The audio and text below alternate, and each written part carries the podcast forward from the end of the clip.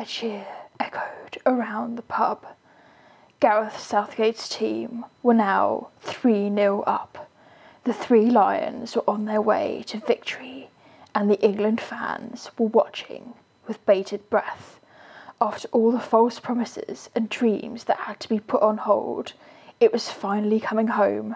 They were going to win the European Championship. But on the sagebush in the pub garden, a different drama was playing out. And if any of the ecstatic fans looked, they'd have noticed that as Italy's sporting hopes disappeared, so did numerous aphids.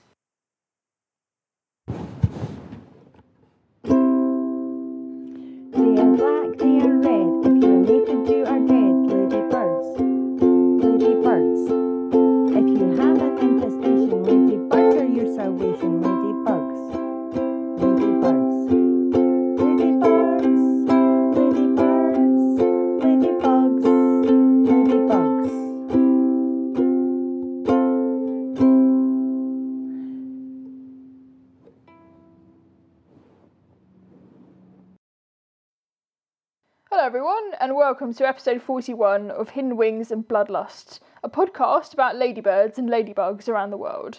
I'm your host, Rachel. So, if you're in England, you possibly have something other than ladybirds on your mind. I'm talking, of course, about the Euro 2020 football tournament, and I'm recording this episode just as England has gone into the final for the first time in 55 years. So, by the time you listen to it, this prediction or this intro might turn out to be completely hopelessly out of date or just the wishful thinking of a fan, or on the other hand, it might be right. So, let's hope so. I'm sure we'll find out in due course. My podcast recommendation for this week is the New Species podcast by L. Brian Patrick. Every week, Brian sits down with scientists who discovered a new species, whether that's an animal, a plant, a fungus, or something else, and talks to them about their discovery. And I discovered this podcast a few weeks ago and I'm hooked. I've so far learned about aquatic mice, oysters that build reefs, not coral reefs, but oyster reefs, and even huntsman spiders the size of dinner plates. And I recently learned that multiple species of rodents, especially rats and mice, are still being found every year, and they are among the most diverse group of animals that exist. So, if you want to find out more about the incredible range of biodiversity in the world, then go check it out. And I'd also like to point out, and this is going to be quite relevant to this episode, that I recently did an interview with Brendan Black from the Talk Ag to Me podcast about conservation issues in agriculture. I'll put the link in the show notes. It was a lot of fun. I really hope you enjoy listening to it, and the rest of his podcast is really worth checking out. It's a podcast that's all about farming and agriculture. It talks about various issues such as the rural urban divide, various issues around meat production, and so on. And it's really, really worth listening to for a perspective, let's say, that you might not have heard about before. And as I was editing this episode, I learned that a friend of mine has actually transcribed my interview for episode 36 with Mohammed Najadra and Mazim Kumzier into Arabic, and I'm going to link to that in the show notes too. And um, yeah, like if you're an Arabic speaker, like check it out because that will be really useful. So I actually wrote a lot of this episode last year, over one year ago now, and it was about the time that the whole COVID lockdown and pandemic was starting, and I had a lot of other things on my mind, so I kind of messed up the recording and I had to get rid of it. But as this little ladybird has always reminded me of a football due to the patterns on its elytra, I think now is a great time to talk about it. Now, football might well be coming home. So, if you're ready, then let's get started with the ladybird. Have you ever heard of a ladybird with square spots? Seems kind of unlikely, doesn't it? Square isn't an especially natural seeming shape. But that's what we're going to talk about today, and the ladybird is unique in other ways. It's the 14 spot, Propylea quatuordecim punctata.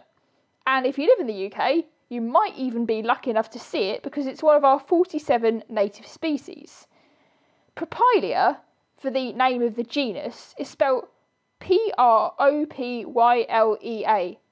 But in ancient Greek, it is more often transliterated, if you're a classics scholar, as Propylaea, which is P R O P Y L A E A, and is defined as a monumental gateway according to Encyclopaedia Britannica.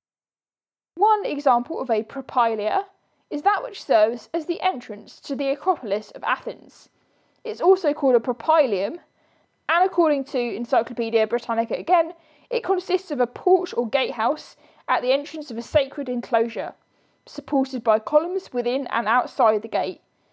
The Acropolis propylaea was designed by Mnesicles, and work started at around 437 BC. And that's, of course, I think it's one of the seven wonders of the world, although I might be mistaken here. But quatuordecim punctata means 14 spots in Latin, so it's a little bit less exciting there. So, first of all, I'm going to talk about the ladybird's appearance, since that is one of the most obvious, notable things about it. And the way it looks really does seem to capture people's attention. A lot of people say it looks like a smiley face or an emoji, and I always thought that since I was a kid, and I know I'm not the only one to think this, that this ladybird looked like a football myself because of the appearance of the spot pattern. When I was younger, we used to buy these footballs for the dog and, uh, you know, kick them around and stuff and uh, play with the dog while we were playing football. And the pattern on the footballs would look very, very like the 14 spot ladybird. I've also heard it compared with a Pokemon. Other things it's been compared to include an anchor or a clown, like a little clown face, like you can see the, the smile um, kind of like going along the, the bottom of it and the two square spots on either side. So people really see what they want to see with the ladybird. The legs are yellowish brown, and the underside, also known as the ventral side, is also yellowish brown. So are the antennae. So in the UK, there are three ladybirds with a similar yellow colour the 16 spot and the 22 spot being the other two, and all three can easily be confused if you don't know what you're looking at. The 16 spot and the 22 spot have already been featured on the show, and the 14 spot is generally speaking a little bit darker yellow than the 22 spot. It's got like a tiny, tiny like tinge of orange in it. Although they can be cream coloured, especially when they've just emerged, or even orange sometimes. And as I've mentioned just now, it's got rectangular spots which are merged, and there's a thick black line going down the side of the ladybird, and this combination of the spots generally results in its striking emoji or football like appearance. The spots are usually merged, but they don't have to be, and you only have to look at the number and position of spots on the ladybird to tell it apart from the 16 or 22 spots. The 16 spot is usually much smaller, and it has wavy lines of spots on either side, and the 22 spot usually never has merged spots it's more of a kind of like pure lemon yellow appearance. And if the spots weren't merged, which most of them are, but obviously the, the person that described this ladybird was looking at one with unmerged spots. There are 14 little rectangles along its back in that case. Some forms of the 14 spot have the ladybird pretty much entirely black with yellow spots. I've seen 14 spots in photos with an orange instead of a yellow background, and this is one of the first results on Google when you search for the ladybird, but I've never actually seen one. And on the pronotum, there's sort of a crown shaped pattern, although on some ladybirds, the ones with the 14 spots which are rectangular but not joined up, they can be much more kind of like light and spotty, like a 10 spot rather than having that form. But they do vary. I did actually once find one 14 spot with very unusual markings in a field, and whereas the rectangles on its elytra usually form a smiley face type pattern. In this case, the ladybird's spots actually join together in a kind of rectangle. So on the sort of um, lower half of its elytra, it was a really thick bordered rectangle, and the line going down the middle of the ladybird wasn't actually as noticeable. So kind of like a big rectangle along the lower half of the ladybird's body, and I just found that really interesting.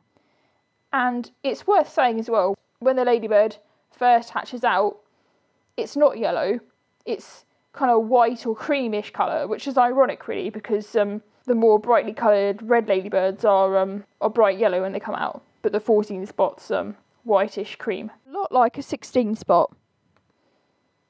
And so I've talked before about how when the ladybird comes out of the pupa, their wings and body are generally very soft and a different colour to how it will be once the beetle's body is hardened up. 14 spot is no exception. And of course, when the 7 spot hatches out, its body is generally the same colour as the 14 spot spends its adult life. The males take longer to develop into adults and also go through each sort of larval, prepupal, and pupal stage. They take longer than the female.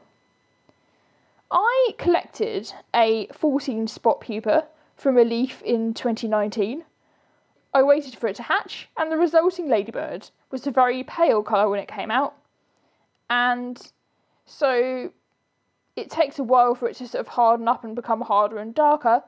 And when it came out, this sort of newly emerged 14 spot looked very, very similar to a 16 spot. It was kind of pale, almost white colour, except it was like quite a lot bigger. And I actually did see the ladybird again after a few days, and it was a lot more yellowish by that time. 14 spot larvae are dark grey with white patches on the thorax and the upper parts of the abdomen, and are somewhat thin and small. During the fourth instar, which is the last instar before it becomes a pupa, there are yellowish patches on the white parts of the larva. And I should also say that the larva is a lot more kind of like long, thin, and energetic than some of the other ones. The pupa is a dull grey or brown colour with yellow patches and a pale line going across it, and it can also be confused with a pupa of a 10 or 2 spot. And I've found 14 spot pupas before and believed that they were 2 spots, and they weren't. For example, one 14 spot I collected had a pronotum when it first sort of hatched out of its pupa, and it looked just like a 2 spot, and it had these two little white eye like markings, which mostly two spots are the only ones that actually have that. And it looks so like it that even like a ladybird expert that I'm not going to name told me it was a two spot when I saw it hatch and I had a photo of it because it just looks such a convincing two spot. But after an hour or so, its spots actually did appear, and uh, it was a surprise to everyone because it was a 14 spot.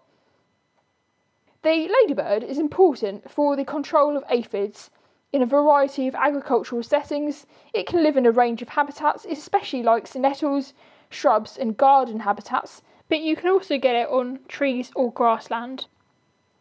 From my observations, they tend to be seen later in the summer, but I've also seen reports saying that they can be seen earlier than other ladybird species, although I've never seen them like sort of before April or, or March or so, so I don't know whether that's accurate. During the winter, you don't actually find that many 14 spots, but you can sometimes find them in leaf litter and hibernating on trees. But they do have a shorter life expectancy than other ladybirds, around 100 to 115 days, so they will have a couple of generations within a year, and not all of them will be overwintering or hibernating. But a Czech study found that these ladybirds can live as long as 162 days when they're fed on aphids, including Aphis craccivora, although this is very rare.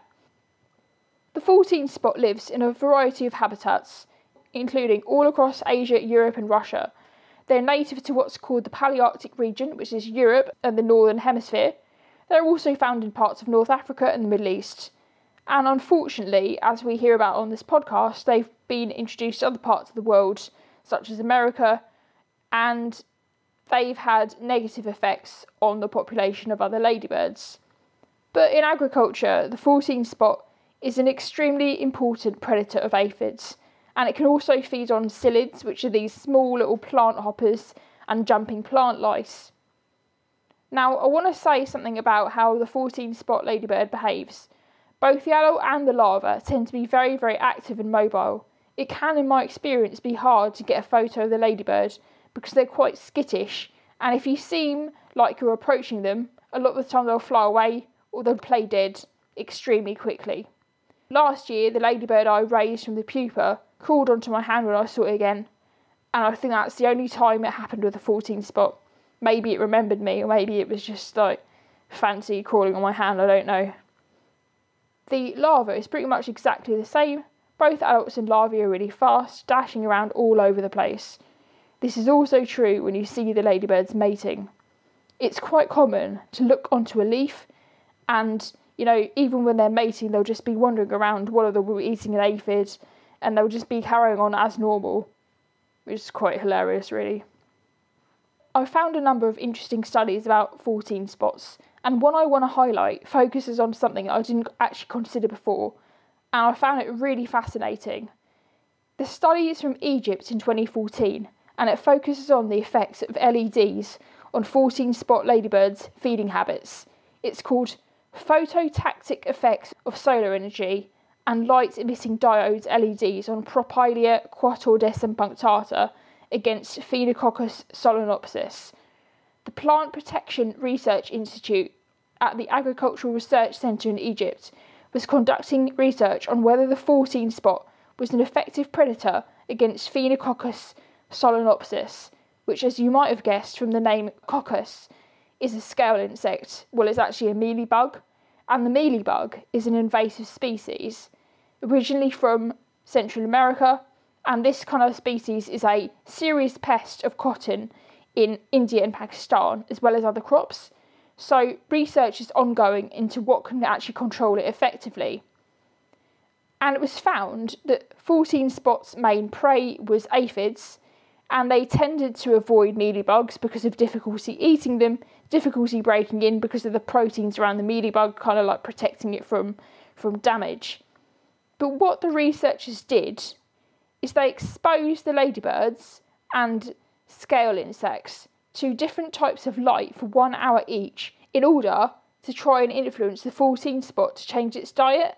So these were cool white LEDs, super blue LEDs, fluorescent light, and darkness. And they found something really surprising. In the dark, the 14 spots didn't actually try and eat any mealybugs at all. And this is as you'd expect because it's not really a part of their natural diet, and the ladybird doesn't actually tend to go around much in the dark anyway. Like many ladybirds, it's not really active then. And when this scene was happening under fluorescent light, the ladybirds only tried to go for the Phenacoccus Solenopsis mealybugs 1.1% of the time. But when the 14 spots were exposed to the LED light while they were being given these mealybugs, something really interesting happened. If they were exposed to blue LED light, they attacked the mealybugs 77.78% of cases while it was all happening. And if they're exposed to the cool white LED light. I'm sorry, I really love the names of these things. They've got super blue and cool white. Then, in that case, with the white LED, they went after the mealybugs bugs in 90% of cases. And it's not really quite clear why this is going on. But if the findings were replicated, then that means that in settings such as greenhouses or urban farms where plants are grown indoors, by altering the type of light the ladybird's exposed to, they could actually be tempted to go after a much wider selection of prey. The researchers also found that ants attack 14 spots less than various other species of ladybirds, including seven spots, Harlequin's Harmonia axyridis, and the Adonis ladybird. Ant stings also affected 14 spots, much less when they were stung or attacked. And I found this really interesting too it was actually found that rather than going after aphids on open leaves, 14 spots, both adults and larvae, show a strong attraction towards going after prey on rolled up leaves. So, if your plant is in trouble, there's loads of ants and aphids, its leaves are shrivelling up, and you've got loads of rolled up leaves, then you know what to do. And maybe if you've got scale insects and mealybugs, shine an LED light onto it if you've got other pests causing an issue, and you never know, it might work. So, I really hope you've enjoyed this episode. I'm going to go watch the game later on this weekend, and before that happens, I might calm my nerves by trying to find a 14 spot. If you like the show and want to support me, you can buy me a coffee at ko-fi.com slash hwab podcast. You can follow me on Twitter at hwab podcast or on Instagram at 365.ladybird or like my Facebook page at Hidden Wings and Bloodlust. You can subscribe on Apple Podcasts, Spotify, Ghana, Google Podcasts, or wherever you get your podcasts. Music at the start of the show is by Deborah Torrance. Thanks very much, and goodbye for now.